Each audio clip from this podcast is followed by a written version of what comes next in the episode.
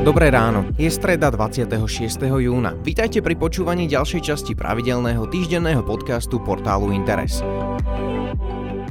Dnes budeme hovoriť o tom, čo sa to deje za posledné týždne s našou planétou a aké dôsledky klimatickej zmeny môžeme aktuálne vidieť v rôznych kútoch sveta. Okrem toho sa nakrátko pozrieme do Portugalska aj na prehľad tohto týždňových filmových noviniek. Chýbať nebude novinka zo sveta ekológie, ktorá nás za posledné dni zaujala najviac, či typ na jedinečné miesto priamo v srdci Slovenska.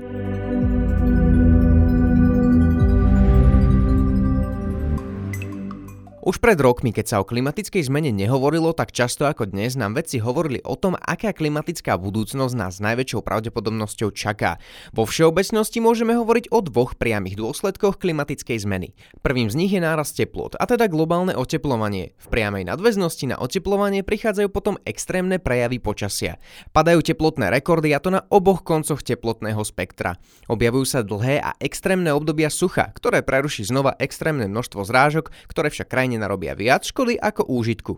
A to všetko sa objavuje aj v oblastiach, kde boli ľudia dlhé 10 ročia zvyknutí na pomerne stabilné a pravidelne sa striedajúce 4-ročné obdobia, či v oblastiach, kde sa dalo počasie aspoň čiastočne dlhodobo predpovedať s pomocou ľudových pranostík.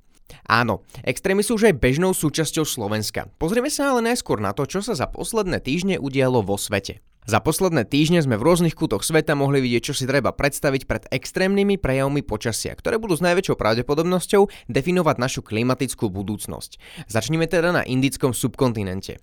Pre celý polostrov však platí zo všeobecnenie dvoch hlavných ročných monzúnových období. Počas zimného monzúnu prúdi vzduch od pevniny smerom na oceán a nad Indiou sa prejavuje bezrážkovým obdobím, vďaka čomu mu hovoríme aj suchý monzún. Letný monzún je vlhký. Vzduch prúdi od oceánu a prináša so sebou výdatné a dlhotrvajúce zrážky, tak typické nielen pre Indiu, ale prakticky pre celú juhovýchodnú Áziu. Tento rok sa však letný monzún troška opozdil, namiesto toho panovalo v Indii peklo. V priebehu mája zasiahla indický subkontinent mohutná vlna horúčov. V niektorých oblastiach vystúpila teplota nad 50 stupňov Celzia a v mnohých ďalších sa k tejto hranici blízko priblížila. Horúčavy a po zimnom monzúne už mesiace pretrvávajúce sucho spôsobili krajine nemalé problémy. Nemožno sa čudovať. V pomerne chudobnej krajine, ktorá má stále veľké problémy s dodávkami vody, panovalo počasie typické pre púštne oblasti. Vlny horúčav zasiahli okrem Indie aj Pakistán. Obe krajiny zažili od roku 2014 11 z 15 najteplejších rokov v histórii meteorologických meraní. Indický subkontinent patrí k oblastiam, ktoré pocítia priame dôsledky klimatickej zmeny zrejme ako prvé a pravdepodobne na to nebudú dobre pripravené. Dôkazom je situácia, ktorá vznikla v 5 miliónovom indickom meste Chennai. Naši obyvatelia nevideli dážď viac ako 200 dní. Počas zimy ho kvôli suchému monzúnu ani neočakávali, no príchod horúčav suché obdobie ešte predlžil. Výsledkom bolo vyčerpanie všetkých zásob vody, ktorým mesto zásobovalo svojich obyvateľov. Vyschli rieky, mokradé okolité lesy a takmer úplne aj dve veľké vodné nádrže. Obyvatelia museli na vodu z cisterien čakať celé hodiny v dlhých radoch. Jediné, čo ich mohlo zachrániť, je dlho očakávaný príchod letného monzúnu a dažďov, ktoré do Indie postupne prichádzajú práve počas aktuálnych dní. Zdá sa, že na teraz sú obyvatelia krajiny zachránení. O rok to však už nemusí platiť. Indickí klimatológovia totiž len pred niekoľkými dňami vydali varovnú sumarizujúcu správu, ktorá hovorí o tom, že so zásobami vody môže mať už budúci rok obrovské problémy až 21 indických miest, vrátane Dili, Bengalúru, Hayardaba či samotného Chennai. Bez vody sa tak môže budúce leto v krajine ocitnúť viac ako 100 miliónov ľudí, často žijúcich na hranici chudoby. Správa tiež ďalej uvádza, že do roku 2030 stratí prístup k vode pre klimatickú zmenu 40% obyvateľov Indie. Za menej ako 11 rokov sa tak v bezprostrednom zdravotnom riziku ocitne viac ako 600 miliónov obyvateľov Indie. A to stále hovoríme len o jedinej, aj keď v blízkej budúcnosti najľudnatejšej krajine sveta. S extrémne vysokými teplotami sa koncom júna museli pasovať aj v západnej Európe. O blížiacom sa horúcom vzduchu zo Sahary média informovali v predstihu a očakávalo sa, že na rôznych miestach budú padať historické teplotné rekordy. Stalo sa tak nakoniec nedaleko francúzského Montpellier, kde namerali nový národný teplotný rekord potom, ako teplota dosiahla 45,9 stupňa. Pre obyvateľov Európy sú takéto extrémne teploty obzvlášť nebezpečné. V našich zemepisných šírkach na ne nie sme na rozdiel od Indie či Afriky fyzicky zvyknutí. Tento rok však bola vlna horúčav aspoň zatiaľ pomerne krátka. Európa má však dodnes v pamäti pekelné leto 2003, ktoré bolo najhorúcejšie od 16. storočia. Niekoľko týždňové horúčavy si nakoniec vyžiadali viac ako 70 tisíc ľudských životov. O tom, že horúčavy netrápia len ľudí, svedčí kalifornské pobrežie. Teploty tu počas júna presahovali 27 stupňov Celzia, čo síce neznie veľa, no i tak ide o lokálny nadpriemer. Kým ľudí príjemné počasie potešilo, príroda niesla vlnu vysokých teplôt o čosi horšie. Na kalifornskom pobreží totiž zaznamenali najhorší úhyn lastúrnikov za posledných 15 rokov. Ľudovo nazývané mušle sa na 140 km dlhom pobreží doslova zaživa varili priamo vo svojich škrupinách. Je teda zrejme, že aj zmena klímy, ktorú človek priamo negatívne nepociťuje, znečišťuje, môže mať výrazné dôsledky na širší ekosystém. Ak hovoríme o extrémnom počasí, za posledné týždne nemôžeme vynechať najväčší ostrov planéty. Fotografia, ktorú v Grónsku vyhotovil dánsky klimatolog Stefan Malskár, obletila takmer celý svet. Vidieť sme na nej mohli psi záprach putujúci cez oblasť, ktorú v tomto období bežne pokrýva ľadovec. Teraz však psi namiesto toho bežali v niekoľko centimetrovej obrej mláke. V Grónsku sa totiž v priebehu niekoľkých dní roztopili 2 miliardy tón ľadu. Obdobie topenia nie je pre koniec mája a jún v tejto oblasti ničím výnimočným. Alarmujúca však bola rýchlosť a intenzita, ktorou sa ľad strácal. Topenie ľadu tento rok navyše začalo o čosi skôr, ako býva zvykom, a to v apríli. Podľa mnohých odborníkov čaká Grónsko rekordné leto, ktoré teplotami možno prekoná pamätný rok 2012, kedy sa vôbec po prvý raz v histórii meraní roztopil všetok grónsky ľad. Vráťme sa v závere späť na Slovensko. Ako sa klimatická zmena prejavuje v našich zemepisných šírkach? Už niekoľko rokov si môžeme všímať, že nie sme krajinou štyroch rovnocenných ročných období. Leto a zima sú čoraz dlhšie, jar a jeseň postupne akoby mizli.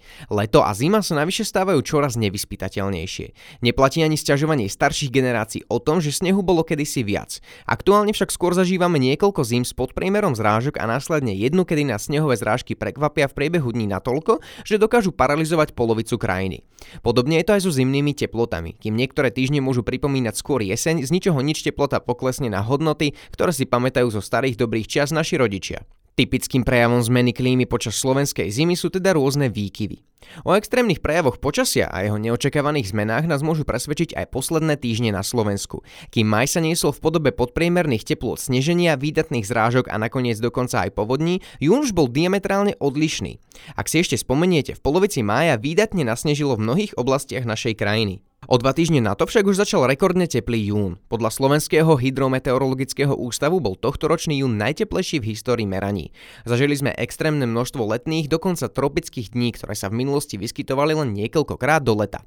Extrémy sme pritom zažili aj z pohľadu zrážok. Kým niektoré oblasti ich mali rekordne nízke a jún bol pre ne veľmi suchý, v iných oblastiach bol zrážok neúnosne veľa. Mohli za to časté a silné búrky, ktoré v priebehu minulého mesiaca zasiahli viaceré oblasti Slovenska. Cez zimu bolo na Slovensku vždy chladno, cez leto zase horúco. Môžeme sa rozprávať o tom, ako to bolo kedysi, no každým rokom sa nám bude aktuálna situácia s minulosťou porovnávať o čosi lepšie. Na modely a dlhodobé predpovede treba zabudnúť. Počasie sa stáva čoraz nevyspytateľnejším a prejavy klimatickej zmeny nezasiahnu len Indiu, Grónsko či pobrežné oblasti. Na zmeny sa musíme pripraviť aj na Slovensku. Otázkou ostáva, či sa radšej pripravíme na zmenu seba a svojho konania alebo zmenu klímy.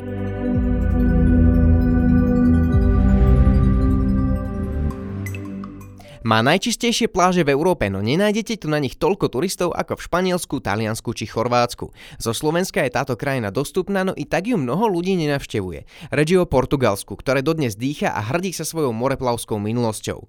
Časy objavovania bielých miest na mape sú však ale dávno preč a dnes si preto Portugalci už len dosýta užívajú krásy vlastnej krajiny. Tie vám v najbližšom cestovateľskom kine predstaví Michal Chmeliar. V bratislavskom káce Dunaj vás už 16. júla zoberie do zabudnutého klenotu Európy, kde ochutnáte legendárne portské. Preveziete sa v typickej žltej električke. Pozriete sa na západné pobrežie plné rybárskych osád, ktoré lemujú surfermi vyhľadávanej vlny Atlantiku. Po udalostiach z Avengers Endgame sa Spider-Man stretáva s celkom novou zodpovednosťou. Vo svete, ktorý sa navždy zmenil, však na ňo číhajú aj nové hrozby. Peter sa s priateľmi vyberie oddychnúť si na prázdniny do Európy, no Nick Fury sa ho snaží presvedčiť, aby sa pridal k novému superhrdinovi menom Mysterio v boji so záhadným elementálom. Záujmy hrdinov sa však líšia. Podľa kritikov je posledný Spider-Man vôbec najlepším filmom o tomto hrdinovi a mohol by presvedčiť aj striktných fanúšikov, ktorí považujú za vrchol trilógiu s Tobey Maguireom. Titul Spider-Man ďaleko od domova môžete vidieť v kinách od dnes stredy 3. júla. Okrem toho sa však môžeme od zajtra v kinách tešiť aj na nový film Jima Jarmusha. Film s Adamom Driverom a Tildou Swinton o čerstvo vypuknutej zombie apokalypse. Tešiť sa môžeme aj na Billa Murrayho a Jarmushov typický originálny humor.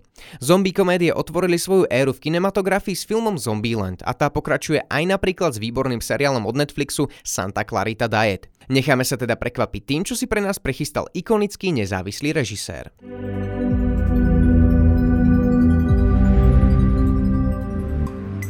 Jún priniesol dve skvelé správy z oblasti čistenia svetového oceánu od plastového odpadu. V druhej polovici mesiaca vyplávala na hladinu Pacifiku už po druhýkrát posádka spoločnosti The Ocean Cleanup. Po problémoch v pilotnej fáze testovania čistiaceho systému sa niekoľko mesiacov venovali jeho vylepšeniu. Ostáva teda veriť, že tentokrát vyjde všetko na výbornú a spoločnosť bude môcť začať v roku 2020 s aktívnym čistením svetového oceánu tak, ako to už dávnejšie avizovala. Medzi časom sa však do zbierania plastov z oceánu pustila ďalšia spoločnosť spoločnosť. Spoločnosť Ocean Voyages najskôr rok distribuovala rybárskym lodiam GPS zariadenia, aby zmapovala oblasti, kde sa bude v oceáne odpad nachádzať v najväčšej koncentrácii. Od konca mája následne počas niekoľkých týždňov spoločnosť Ocean Voyages vytiahla z oceánu viac ako 40 tón odpadu. Máte už pokrk rušného mesta a hľadáte miesto, kde by ste mohli celkom vypnúť a konečne si poriadne odýchnuť? Možno vás potom zaujímu dva drevené domčeky na stromoch, ktoré len prednedávnom vyrástli priamo na Donovaloch. Od hotelov, z jazdoviek a domov sa však nachádzajú v takej vzdialenosti, že ani netušíte, že sa nachádzate nedaleko oblúbeného strediska cestovného ruchu. Vo Wild House Donovali môžete noc tráviť vo faune alebo flóre, ako sa dva ekologické drevené domy na stromoch nazývajú. O jedinom ubytovaní s jedinečným výhľadom a zážitkom sa viac dozviete v článku na našom webe. Ďakujeme, že ste opäť počúvali náš podcast a my sa na vás tešíme už opäť o týždeň.